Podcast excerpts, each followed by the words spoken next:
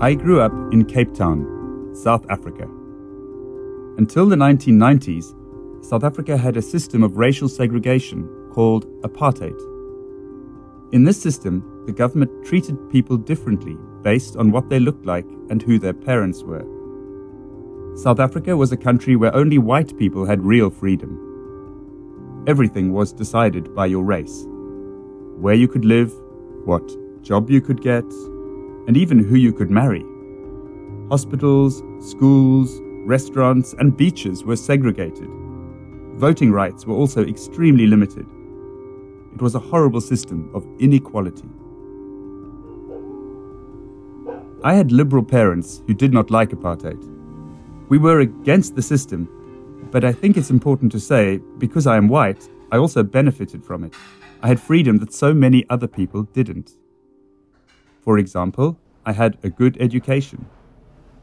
When I was 19 years old, I went to the University of Cape Town. In the 1980s, the university started to become more inclusive, and more students of every race studied there. It was still not equal, but it was better than other places in South Africa at that time. This mixture of different people with all their different ideas created a special atmosphere. Many anti apartheid protests were organized by the university students, white and black students together.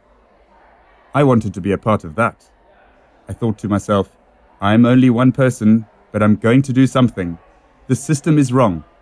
I'm going to protest. Today, I'm going to tell you about a protest I attended in 1989. This one focused on free elections and getting black leaders out of prison leaders like Nelson Mandela. It was September. I remember walking across campus and seeing some friends. I said, Come on, we are going to join the protest in Jameson Hall. We went inside, and the energy was crazy. It was so loud. We sang protest songs and we danced the toy toy. It's a traditional South African protest dance. We also heard speeches about freedom and equality. A short time later, the protest started to move. One of the leaders shouted, We're going to march to the Parliament building. We left the university and started walking down the road. People were dancing and singing and shouting and holding signs. There were police everywhere and helicopters flying over the city. It was a little scary. When we arrived at the Parliament building in the city centre, the protest was even bigger. There were now thousands of people shouting and singing. At this point, the police were angry. I heard someone shout, They're going to use the water cannons! The police started to spray the protesters. The water was coloured with purple dye so that the police could find protesters later. But the protest didn't stop until the police used tear gas.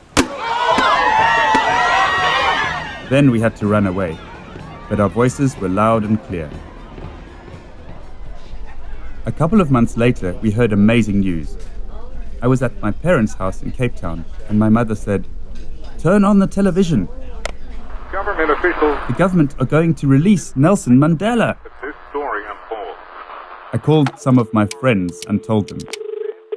Mandela is going to speak at the City Hall. Let's go! We joined over 100,000 other people and heard Nelson Mandela give his famous speech about freedom, unity, and the end of apartheid. It was incredible to be there. In the next few years, Nelson Mandela became our president. The old apartheid laws were changed, and South Africa started to heal.